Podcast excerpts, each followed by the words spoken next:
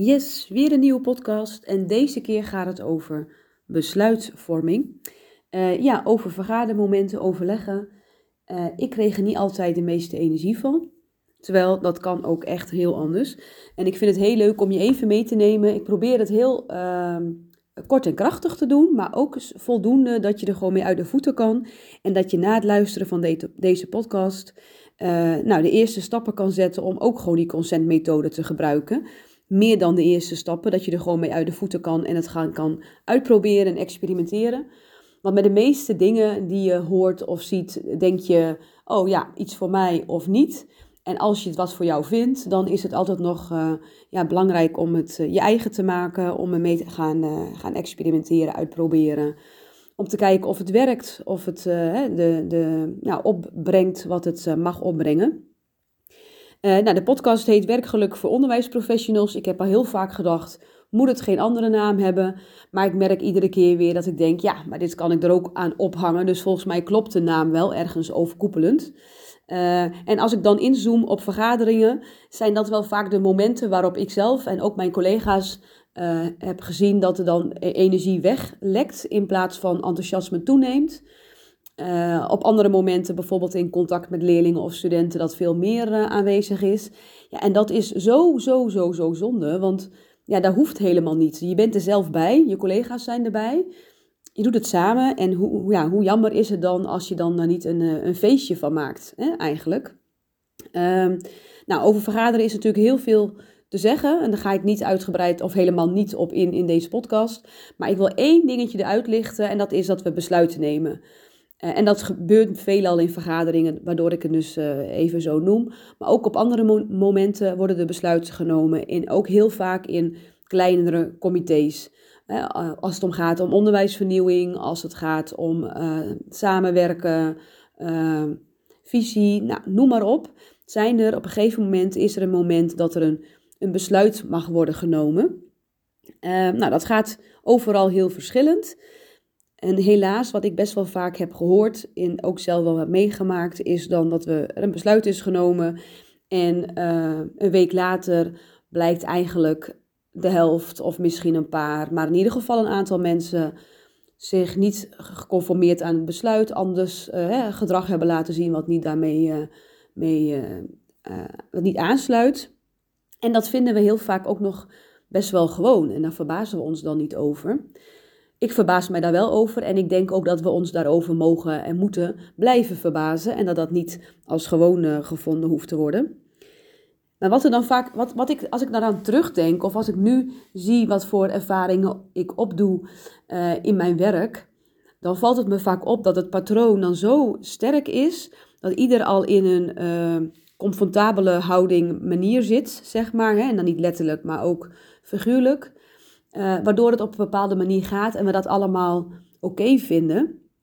En ik denk dat de verantwoordelijkheid nemen cruciaal is uh, we vinden het dus oké dat hè, we, worden niet tot de verantwoording geroepen, we worden niet uitgenodigd of uh, aangezet om verantwoordelijkheid te pakken. En we komen er ook mee weg als we het niet pakken. En het is ook soms wel lekker makkelijk, want ik kan bij een vergadering zitten en er kunnen besluiten worden genomen. En ik kan het aan mij voorbij laten gaan. En als ik er een week later niet aan hou, is dat ook niet heel erg. Oké, het, uh, het spijt me voor dit misschien niet al te rooskleurige start, daar ben ik me heel bewust van. Maar ik wil hem wel even scherp stellen. Want dat is er, wat er wel her en der gebeurt. En ik ben heel benieuwd of je dat bij je eigen team, waar jij in werkt, of misschien wel in verschillende projectgroepen en verschillende teams waar jij mee werkt, of je het herkent. Of je het herkent dat mensen misschien wel ja en amen zeggen, maar weinig inbrengen en ook niet echt voor het genomen besluit gaan staan. Nou, dan de consentmethode. Wat ik daar heel sterk aan vind, is dat je dus uitgenodigd wordt om verantwoordelijkheid te nemen. En dat jij dus echt uh, consent geeft op het besluit, ja, of niet, hè, maar daar gaat de methode over, daar ga ik zo uitleggen. Dus je krijgt straks gewoon even kort de stappen van deze methode te horen. Um, maar je wordt uitgenodigd om de verantwoordelijkheid te nemen, uitgenodigd om nou, te noemen wat er in jou leeft, wat jij hè, voor overwegend bezwaar hebt, maar ook voor inbreng, voor voorstellen, noem maar op. Dat vind ik heel erg sterk. En uh, omdat het dus veel meer in, in connectie is, het is ook Het is ook heel mooi om het juist, dat past heel erg bij de methode, in een kring te zitten. En de, dus hoe je erbij zit en hoe je gepositioneerd bent, is daarin al heel belangrijk. Dus om dat in een kring te doen, word je uitgenodigd om die verantwoordelijkheid te nemen en, en te pakken. Omdat je juist veel meer stem krijgt en veel meer rol krijgt in die hele, in die hele besluitvormingsproces. Nou, misschien geldt het ook niet voor jou. Misschien ben jij juist degene die denkt: Oh ja, maar ik heb al heel veel stem en ik, uh, ik neem eigenlijk misschien wel in mijn eentje het besluit. Dan kan ik me ook voorstellen dat het juist een frustratie is of een wens is om draagvlak wat groter te maken en wat meer te creëren. Nou, en daar sluit deze methode dus ook uh, ja, goed bij aan. Hè? Dus je wil graag volgens mij dat iedereen zijn verantwoordelijkheid uh, in, in de kring, in de groep uh, pakt en heeft en krijgt. Uh, wat ik een andere hele mooie vind, is dat ondanks dat je misschien met een allemaal een andere rol en taak uh, aan tafel zit of in de kring zit, je wel allemaal gelijkwaardig bent. Ehm, dus die, die hè, dat je misschien niet, ehm, je bent misschien wel ongelijk in, in, in functie of iets dergelijks, maar ieder, ieder stem telt. En dan heb je dus gewoon een hele mooie ja, gelijkwaardigheid uh, te pakken. Nou, dat zijn even een aantal dingen die ik zo even ter introductie wil vertellen. En eigenlijk wil ik nu wel verder gaan met de methode van consent. Eén ding trouwens, die ik nog wel wil noemen, het woordje consent. Die letters staan trouwens ook ergens voor. Dat had ik dan moeten opzoeken vooraf, heb ik niet gedaan. Maar als je gaat googelen, dan zul je vinden waar de betekenis... Hè, volgens mij staat de C voor creatie, open mind, dacht ik. Nou ja, al die, hè, dus de, de afkorting of de letters staan ook weer voor een uh, volledige, hè, voor termen die erbij passen. Maar je denkt misschien ook hè, aan het woord consensus, dat kan ik me heel goed voorstellen. En dat houdt wel net iets anders in. Er zit, er zit overlap in, maar er zit ook een, een verschil in die ik eventjes uh, wil benoemen. Uh, bij de consentmethode is het heel belangrijk dat iedereen gehoord wordt hè, en iedereen's ideeën ehm, geluisterd worden. En dat is bij consensus wellicht ook zo. Maar bij consensus gaat het meer om een compromis sluiten. En dan krijg je wel vaak alle stemmen die meegehoord worden, maar wel een soort van uh, water bij de wijn die wordt gedaan. En waardoor je, als je heel veel water bij de wijn doet, eigenlijk niet zo'n heel krachtig voorstel meer hebt. Hè? Dan heb je een beetje zo'n slap aftreksel. Dat, nou ja, letterlijk water bij de wijn, zeg maar. Uh, dat kan zonde zijn voor, voor, de, voor het besluit. Dus bij consensus is het meer dat, dat compromis. En bij consent gaat het daar niet over. Maar bij consent gaat het erover dat je akkoord gaat, dat je consent geeft. Uh, als je geen bezwaar hebt. Dus dat is dan wat, uh, nou ja, wat, uh, waar het over gaat. Nou, ik ben ondertussen al acht minuten aan het kletsen. En ik denk heel waardevol. Maar ik wil je heel graag juist aanzetten tot onderzoeken, experimenteren. dus ik wil graag de methode gaan bespreken. Het gaat er dus over om besluit te nemen. Dus het begint met een voorstel tot besluit. Uh, nou, zie je een kring voor je. Ik zal straks nog wat delen over de ideale groepsgrootte. Uh, en dan begin je met, je werkt in rondes. Je hebt vier rondes waar je een beetje gang in moet houden, een beetje vaart in moet houden. Dus dat vraagt iets van degene, ik ga er even uit dat jij dat bent, van degene die dat besluitvormingsproces leidt. En je kan van tevoren niet zeggen of het heel snel gaat, of we er snel met elkaar uit zijn of niet. Maar het is wel belangrijk om in die rondes er een beetje vaart in te houden. Dat het niet een, uh, een heel lang verhaal wordt. Dus als je merkt dat mensen zichzelf gaan herhalen, uh, dan, dan is dat goed om dat dus als eh, gespreksleider terug te geven en uit te nodigen om dat niet te doen. En vooraf is het eventueel mogelijk om even met elkaar wat, wat uh, afspraken af te stemmen. Dit kan namelijk ook heel goed werken als er wat meer ongelijkheid is in het team, of zo in ieder geval wordt gevoeld. Of misschien zelfs wel wat conflict, waardoor we dus lastig besluiten kunnen nemen. En dan raad ik het zeker aan om wat, uh, ja, om wat afspraken met elkaar voor, uh, vooraf af te stemmen. Ik noem er even een aantal die, uh, die belangrijk kunnen zijn. Luisteren, die vind ik eigenlijk wel top 1. Dus je gaat niet door anderen heen praten, je luistert. Je valt elkaar niet in de reden. Iedereen komt aan de beurt, iedereen is aan de beurt. Um, nou, om die ronde strak te laten lopen kan goed een regel zijn. Je mag alleen vragen stellen ter verduidelijking. Je gaat niet dus, oh jij noemt nu dit, nu moet ik daar en daar aan denken. Hè? Op die manier reageren. Uh, geen discussies. Uh, nou ja, dat zouden dus bijvoorbeeld mogelijkheden zijn om, om, in, om even met elkaar vooraf af te spreken. En ik zou ook vragen als je het gaat uitproberen van, ja, ik wil gewoon graag wat nieuws uitproberen. Doen jullie mee? Dat is een soort commitment. En zullen we eens even ontdekken hoe dit gaat en of dit werkt voor ons als team of als projectgroep of wat we dan zijn. Het zou ook heel goed kunnen gebruikt worden voor een, een groep kinderen of voor een groep studenten, volwassenen. En dan vraagt het misschien wat andere taal. Uh, maar ook daarin, in conflict situaties, zou het echt wel heel goed ingezet kunnen worden. De methode. Je hebt dus vier rondes. Ik noem ze eerst even. Je hebt de beeldvormingsronde, de meningsvormingsronde, de verdiepingsronde en de besluitvormingsronde. Per ronde krijgt iedereen de kans om dus zijn zijn verhaal te doen. En jij nodigt uit voor wat dat moment het nodig is om het verhaal te doen. In eerste instantie, als je met ronde 1 begint, mag je heel scherp stellen met elkaar wat het doel is van het besluit. Ehm, ik moet even denken aan bijvoorbeeld uh, deze week. Toen heb ik namelijk met deze manier van werken gewerkt. Weer eens een nieuw bijgepakt, want ik heb hem in een ver verleden ook een aantal keren gebruikt. Uh, en ik heb hem ook een aantal keren thuis gebruikt, omdat we huisdierenoverleg hadden hier uh, met de kinderen. Uh, dus dat kan ook, daar kan je hem ook voor inzetten. Maar ik merkte ook deze week weer hoe belangrijk het doel, het samen vaststellen, is om het scherp te houden. Als je gaat zeggen namelijk over ons visie van het onderwijs, ik noem even een voorbeeld, dan is het belangrijk om te verhelderen. Denken we dan aan een visiestuk van 3 à 4? Denken we dan aan een beeld?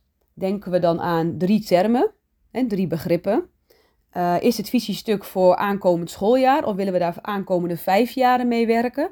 Het is belangrijk dat iedereen die aan tafel zit of die in de kring zit, hetzelfde beeld heeft van waar we nou mee bezig zijn. Dus in eerste instantie mag je dus het doel scherp stellen.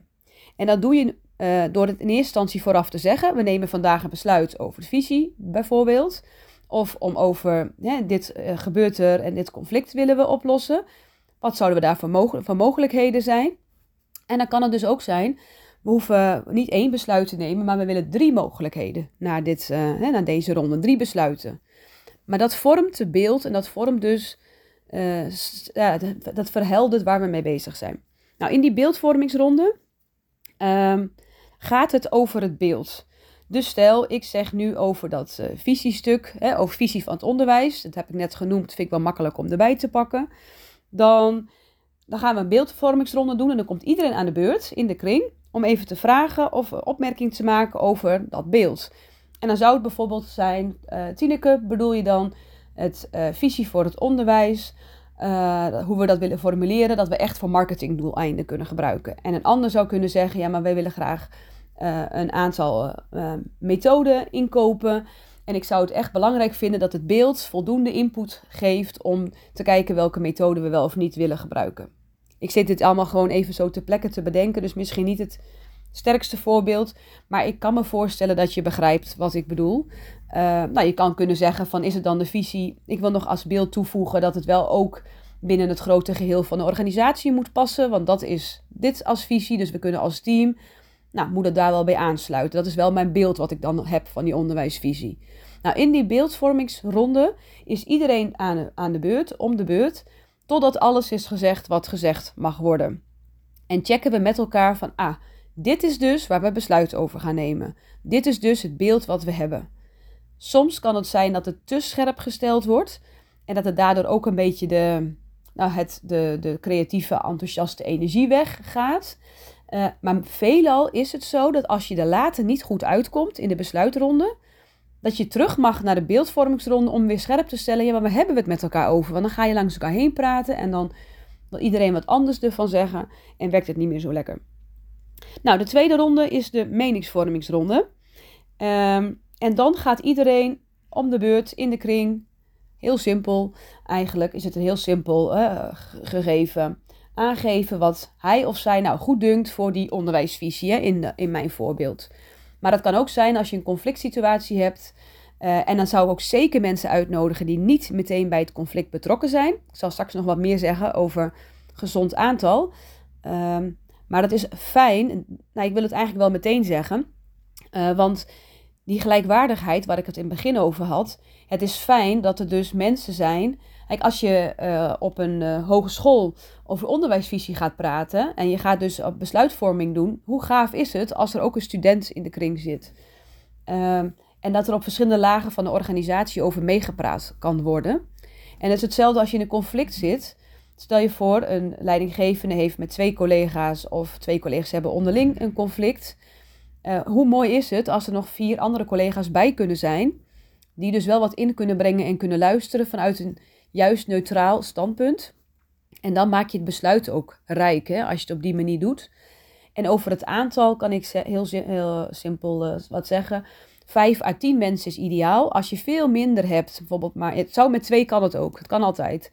Maar ik vind het dan minder rijk, want dan heb je ook minder geluiden, minder stemmen. En dan kan het volgens mij ook wat ja, gedoe in de hand werken of zo, om het dan zo te gaan doen. Maar ja, voel je vrij. Uh, met 15 mensen of 25 mensen kan het ook. Vraagt wel wat scherper vaststellen van de gespreksleider. Om dus hè, wat strikter, in die rondes te gaan. Anders duurt het gewoon te lang. En dus ook heel erg alert zijn op herhalingen of zo. Nou, in die meningsvormingsronde mag je wel herhalen. Dus je, als je dan zegt, ja, ik sluit me aan bij wat ik hiervoor heb gezegd, of wat de mensen hiervoor zeiden, weet je eigenlijk nog steeds niet waar diegene nou zijn onderwijsvisie zou willen. Hè? Dus vraag dan wel van, en wat is dan de drie dingen die jij nu hebt gehoord, die je toch even wil benoemen, want die zijn echt, want dat, hè, die, die spreken jou echt aan. Want dat maakt juist ook dat je weet van, hé, hey, dit is zoveel genoemd, dus je haalt eigenlijk bij iedereen op, uh, nou ja, wat, wat, wat er leeft. Dan vervolgens ga je naar de verdiepingsronde, wederom in de kring gewoon rondgaan. En uh, dan is de vraag van, hey, wil iemand nog reageren op de meningsvorm, meningsvormingsronde? En kunnen we het wat hoger optillen? In die meningsvormingsronde gaat het om het ik. In de verdiepingsronde gaan we ook uh, kijken of we voldoende het grote geheel hebben meegenomen. Want dat is ook belangrijk voor een besluit nemen. Een besluit neem je niet voor jezelf, maar neem je ook uh, voor de organisatie, voor, nou sowieso voor de studenten, voor de leerlingen. maar neem je ook voor iets, voor een groter geheel. En uh, ze zeggen wel eens van ego naar eco in de consentmethode, want je gaat je dus je, in die kringen werken. En in die rondes ga je jezelf steeds verdiepen van het ik naar steeds meer het wij. Dus in die verdiepingsronde ga je dus reageren op die meningsvormingsronde en nodig je de mensen ook uit om even in te tunen uh, bij de meningsvormingronde op zichzelf, maar bij de verdiepingsronde ook op een groter geheel en dan nog hè, dat, dat te kunnen verdiepen wat er toen is gezegd. Nou, ik noem even een voorbeeld. Hè. Ik zou kunnen zeggen, onderwijsvisie, nou, ik vind creativiteit heel belangrijk en dan zou ik nog eens kunnen verdiepen, of een collega verdiept het van mij, van hey, in de 21e eeuwse vaardigheden zijn tegenwoordig uh, uh, hot. En creativiteit is daar ook eentje waar we, hè, en nog een aantal andere, maar waar we wel, hè, die mogen we ook nog even misschien uh, belichten of bekijken hoe we daar verder op aangehaakt zijn. Of in deze omgeving speelt dit en dat heel erg. En hoe ver past dat dan juist om dat ook eh, te integreren in onze visie? Omdat we graag hè, eh, in onze visie juist het maatschappelijke hebben staan. Dus dan is het ook mooi als dat dan ook op die manier naar voren komt. Nou, dan eigenlijk de belangrijkste rondes. Maar door deze rondes met elkaar te doen, helpt het om ook die laatste ronde, besluitvormingsronde, zinvol in te gaan. Je vraagt aan de, aan, de, aan de mensen in de kring van wie wil nu een voorstel doen voor onder onderwijsvisie. En dat mag altijd geprezen worden als iemand dat doet. Want het is gewoon stoer dat iemand een, een eerste aanzet geeft van nou weet je, dit is, mijn, dit is het voorstel. Onderwijsvisie van onze school is bam bam bam bijvoorbeeld. Um, en dat mag in principe iedereen kan dat zijn die dat voorstel doet. Kan je ook uh, wat anders van uh, overdenken, is ook prima. Maar in principe kan iedereen dat uh, zijn. En het is mooi als dat voorstel naar voren komt uit wat er in die eerdere rondes natuurlijk is gezegd. Dus je, het is ongepast, en ik neem ook aan dat je dat terug zou krijgen, dat eigenlijk dat jij al een voorstel hebt geschreven, nog die eerste rondes doet en dan met dat voorstel komt en dat eigenlijk helemaal niet aansluit uh, op dat andere. Dan gaat, als het voorstel is gedaan, geeft de linker of rechter, maar net waar je wil beginnen, buurman of buurvrouw uh, reactie op het voorstel door te zeggen consent. En dan zeg je eigenlijk akkoord, ik heb geen overwegend bezwaar. Of je zegt niet consent. En dan heb je wel overwegend bezwaar. Dan ga je je bezwaren die je hebt ga je benoemen. Ik heb moeite met dat stukje, of ik vind dat nog lastig, of ik mis dat, of weet ik veel wat. Iedereen luistert en die regels die gelden gewoon de hele uh, gebeuren. Ehm, en dan kan, kan, de, dan kan diegene mag met een nieuw voorstel komen. En dan ga je weer naar de buurman. Net zo lang door, totdat dus dat voorstel zo is ge, ja, gerefreshed. En dat iedereen consent heeft gegeven op het voorstel. En wat heel, heel, heel sterk is in deze methode, wat ik ook al een beetje aan het begin volgens mij heb genoemd, maar wat ik nog wel eventjes nog een keer wil onderstrepen, is dat ieder zijn stem telt en je doet mee. Want je hebt altijd een aantal die wat stiller zijn in het team, of altijd, maar heel vaak wel, die het wel oké vinden of die het misschien nou, niet meteen makkelijk onder woorden kunnen brengen. Maar in deze methode uh, word je automatisch, krijg je, krijg je een beurt. In deze methode ga je automatisch in de, in de ronde meedraaien. Um, nou, als het dus vastloopt, als je merkt van nou, hè, dat, uh, dit duurt te lang en dit, we, we, we, haken elke keer af, ga terug naar het doel en naar die beeldvormingsronde, want waarschijnlijk is het gewoon niet scherp en gaan er toch elke keer andere dingen over uh, uh, ja, bijgehaald worden. En eh, is het handig om het eerste instantie nog wat scherper te stellen. Nou, veelal is het een, ja, wel een effectieve manier van uh, besluitvorming, terwijl die soms wel lang kan duren. Maar dan is er wel een, hoeft niet trouwens, het kan ook heel snel gaan, maar dan is er wel een gedragen besluit.